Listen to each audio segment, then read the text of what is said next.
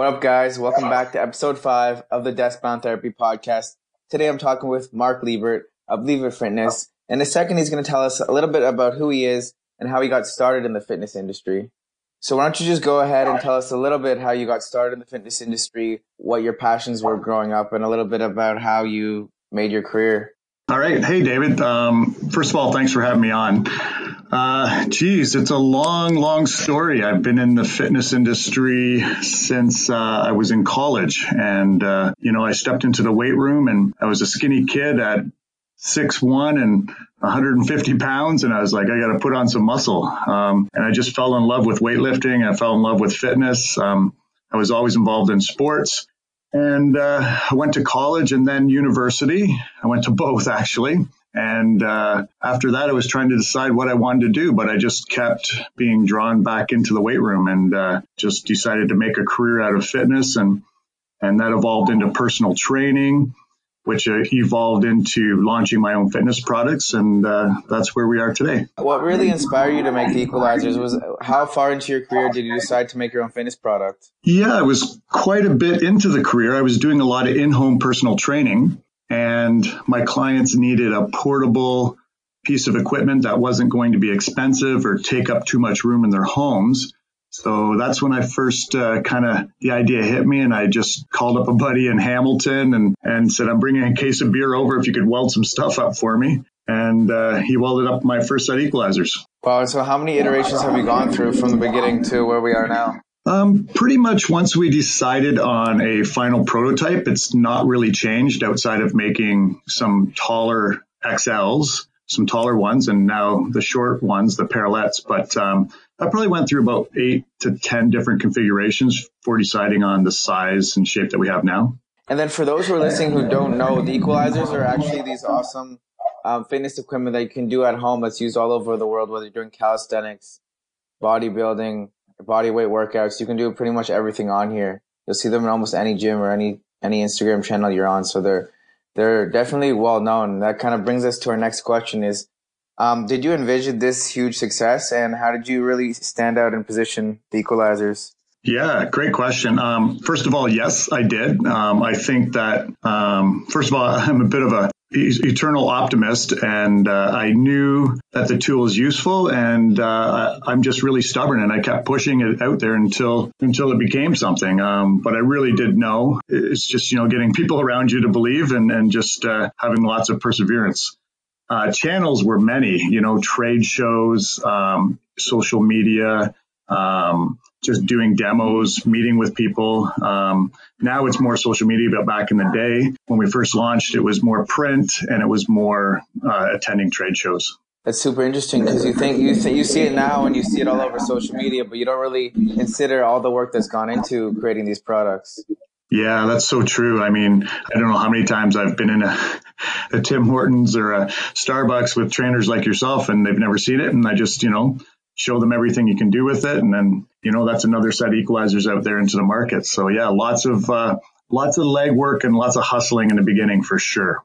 So what would make these different for someone again who hasn't used them before? How do you say they they are they're different from all the other products out there, whether they be bars or other bodyweight equipment? Um, well, we kind of created our own little category before the equalizers. Um, nothing like that really existed. Uh, I wasn't into gymnastics, but parallettes have always been out there and, and people have always, always worked out in gymnastics on like the, the, the higher parallel bars. Um, but I didn't even know those were, were a thing. Uh, I just came up with the idea and, and got it to market. It was later that I found out, um, you know, that there was stuff similar to that. But, you know, we're the first. Uh, and uh, I think what sep- separates our piece of equipment from other, you know, functional training tools would be um, the versatility. That's what most people say to us. They just love the versatility of the product. Definitely, especially because there's there's different heights, and you can use them for cardio. You can use them for strength. You can use them for pretty much everything. It really makes it a versatile product. So you mentioned that you kind of came on this idea, and it's something that kind of was you're trying to solve a need for your own. It seems like that's a theme around a lot of like like general success, whether it be in the fitness industry or other industries. Is just kind of filling in a hole or thinking, what advice would I give myself back then? or what kind of solution am I trying to solve for myself that could help a lot of other people? Yeah, yeah, I would say that's a, a fair assessment, and uh, you know, having having a, a a space, a vacuum in the marketplace does lend for some ingenuity. And for me, that's exactly what happened actually with all our fitness tools, equalizer, the buddy system, the stretch strap. Um, we're just, you know, I was trying to fill a need. I guess uh, invention is the mother of necessity, that kind of saying. So what would you recommend for someone who say wants to get started as a personal trainer? What would be your best advice for them? Oh wow, um, great question. Uh, show up on time, uh, over deliver, um, charge what you're worth, even if you're just getting started. I, I didn't do that in the beginning, um, but it's still your time. And, uh, and as long as you're professional and deliver effective, safe workouts, um, you're definitely worth that. What else? Attend trade shows. Too many people are getting their education online. You got to get out there and have some hands on and work with coaches who are experts in the field. I would definitely say that's a, that's a big one for me. I, I, I didn't really realize how important it was until I started going to them myself as much as I, I have been with the equipment. It's great networking as well. Um, get some uh, get some business advice, get a good accountant. Just try to fill in some gaps that you're not good at. Um, don't try to do everything. So get a good bookkeeper. Sounds kind of silly, but you know, don't try to do all that stuff on your own. Focus on what you're good at. And um, social media. Uh, you know, David, just from your channel, you're doing amazing on it. Get out there on social media and start promoting yourself right away. So I'd say those are some tips. Yeah, and I actually, for my social media, I follow the same kind of idea. I'm always thinking, uh, what advice do I wish I knew earlier, and what can I share, and some of the mistakes I made, because that kind of makes it more like the advice I'm giving is a bit more personal, but it's also I'm not kind of going out of reach, like thinking what kind of what should I I post today? It's what do I wish I knew, or what did I learn yesterday? That's the, how I kind of base my stuff to show them I'm always learning. Yeah, great idea. So at what point? Because I know you've been a, a trainer for a long time. What point did you um, like reach these levels of like the top fitness entrepreneur and then again 2016 you were canada's top 100 health influencers. Was there like a certain point where you starting to get like recognition or was it something you were training and how you were training your clients that you changed? Or has you always had the same kind of philosophies um, wow, and another great question. I think most of that recognition through the media and just different organizations came from our product and the development of, you know, getting something to market and, and programming around it. So most of it had to do with, you know, becoming a, uh, an inventor, I guess in a lot of cases, a manufacturer and, and uh, supplier of innovative fitness equipment. Um, but in terms of how I train clients, yeah, it changed a lot over the years. In the beginning, I was thinking, got to give them as much exercise in an hour as I can. Uh, but it started to shift when I started uh, taking NLP and studying more psychology and working on behavioral changes with my clients and helping them navigate through all the stress that they're under. So, you know, why add another hour of complete stress when we can add into that some uh, mindset training and some some recovery work at the end just to make it a more balanced workout. So I'd say my training sessions changed quite a bit over the years. So how would a new trainer know when to introduce, say, this mindset stuff into a session? Would it be stuff you they would want to work with them before the session or give them homework and assign them tasks to practice their kind of mindset? Yeah, I'd say probably it's a little bit of both, you know. Um, you know, I start every session with uh, goal setting and it gives the client an opportunity to think about themselves differently, change their internal dialogue, get into the habit. Um, but yeah, having some homework is a great idea. Um, keep them accountable, follow up with them on text or email. And, uh, yeah, and, and in terms of the trainer, you know, get, get some get some uh, knowledge yourself on on what it means to be a, a better motivator. I mean, obviously we love fitness and we love showing people how to do it, but you know, being a personal trainer is a little bit more than that. Yeah, I think that I think you really hit the nail on the head there when you mentioned that you're kind of setting intentions every session with the client because it's really your goals always change and it's really good to have intentions whether it's for your month training block or for the one workout. That way you can push yourself and you can still keep the goal in the back of the mind. But when you kind of just go through the motions and you exercise and you follow a program without really knowing your goal, it kind of makes it hard to stay motivated. Yeah, no, exactly. Yeah, it's good to have those long, medium, and long-term range goals and and visit them every workout. hundred percent. One thing I really like about using the the EQs for body weight is it takes away that layer of restriction because a lot of times people, especially people I work with who sit all the time, it's not about finding exercises they can't do and giving them mobility because they can't do exercise. It's about finding a way that they can do an exercise, whether it's making a deadlift higher or doing push-ups a little higher or doing a different variation. I've recently come to realize it's finding out what you can do and working on that to stay moving, not just like eliminating things based on your mobility and stuff like that. Obviously, it's important to, to still work on the mobility, but obviously you want to just do what you can, get stronger. Yeah, yeah, no, I um, I just got off of surgery as well, and I've always said to clients, you know, there's more you can do than you can't. So yeah, you work on some progressions and and uh, obviously, like you said, the mobility and all that, all those types of things are great, but um, uh, you know, they lead into a, a good workout. So the client wants, for the most part, to lose weight. So we got to get them moving efficiently and effectively, and and then um, get our workout in. Regardless, you just work around things. There's always a way. Yeah, I saw the day after. I think you had your surgery. You were doing dips on the equalizers. That was pretty pretty cool. Yeah, yeah, my surgeon didn't think so, but but yeah, I, I, tend to get after things a little bit too soon. But yeah, um, I was being careful. So have you always been when you started your career in the fitness industry? Have you always been like like go go go, or has you been a little bit more reserved? Like when you're still kind of learning how to find your place and how to kind of find your voice? Yeah, that's, you know, I'm kind of a, a mix of, um, my wife puts it this way. Um, I'm either full out or fuck all. um, so I have my downtime and I really enjoy my downtime. Uh, but when I'm doing something, I'm, I tend to be all in. I tend to go hard. So, um, the key, I guess, for that is is to find ways to turn it off and, and try to, you know, stress is fine. It's when it becomes long term and it becomes strain. And I found, you know, in the last few years, I've been probably going a little too hard for too long. So um, have to be careful of that. Yeah, it can be hard to sustain 100% for a long period of time. Recently, yeah, I've been I've been telling my clients that I'd rather you train three to four days a week with an easy to medium intensity workout than do five days, six days a week on something too hard. Because if I'm going to give you something easy, um, three to four days a week, and you could do that for the rest of your life versus five to six days a week for what, like a, a two, three months, then I'd rather you do the easy workout forever and still stay moving. Yep. Yeah, exactly. Yeah, that's the key. Stay moving. But it also comes down to, again, setting our intentions and understanding is your goal longevity? Is it to lose weight? Is it to, do you want to work out to show yourself self love? It really comes down to understanding yourself. And fitness is a really great way you can kind of not only learn more about yourself, but really use these skills and this discipline to carry over to other areas of your life.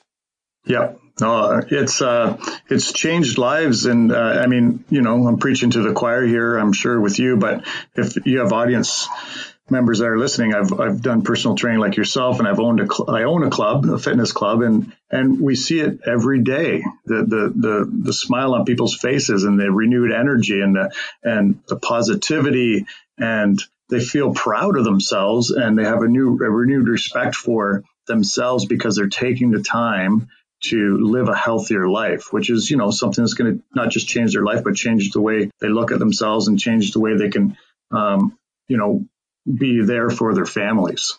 Yeah, it's so, so true. The way they feel afterwards is really one of the most rewarding feelings in this industry, especially whether it's after teaching yoga class and everyone's so relaxed and you just feel so grateful.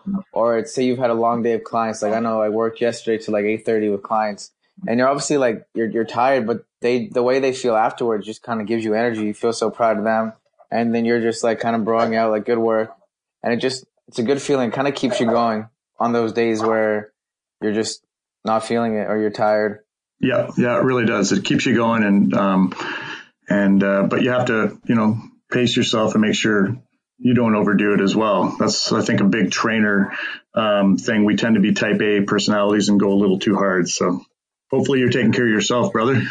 oh yeah, I'm I'm taking care of myself.